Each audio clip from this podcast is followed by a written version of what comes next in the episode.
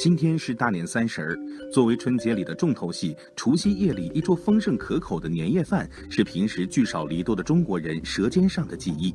锅包肉、糖醋鲤鱼、红烧肉，满满的都是家的味道。形式上，年夜饭也是百花齐放，在家坐着吃，去酒店吃，甚至可以点半成品外卖。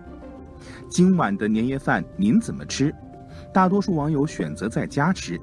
网友给糖就笑说：“年夜饭要在家里吃才有气氛，才有小时候的味道。”网友打伞的雨也表示：“要在家自己做，全家老少齐上阵，各显身手，坐在一起品尝自己的劳动成果，更有团圆的氛围。”再说了，吃完年夜饭要一起过年守岁呢。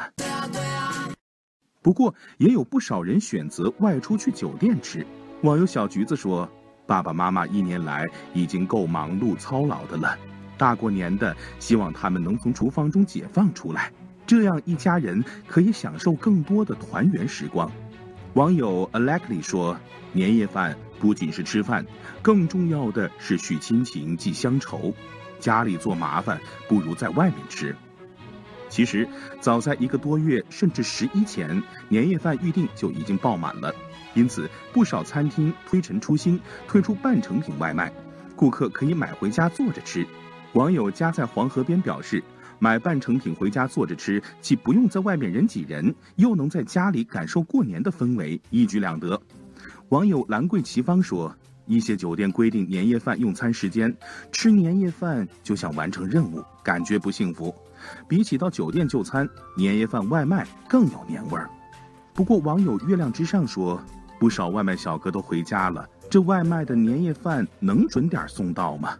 可别一家人就守着桌子等着迟到的外卖送餐啊！网友赵成义也说，这年夜饭外卖在安全和品质上一定要比平时严格更多才行啊！不过，不管形势怎样变化，不变的是一家的团圆。网友突然的兔子说：“不管是爸妈我回来了，还是爸妈咱们出去吧，重要的是和家人在一起，团圆才有年味儿。”我们也想说，年夜饭可以说是一年里最具仪式感的一顿饭。餐厅年夜饭外卖半成品，体现出了近年来国民消费的升级。不过，市场火爆背后，也要强化团圆和亲情体验，提供更好的服务和质量，才能让年夜饭吃得。更有年味儿。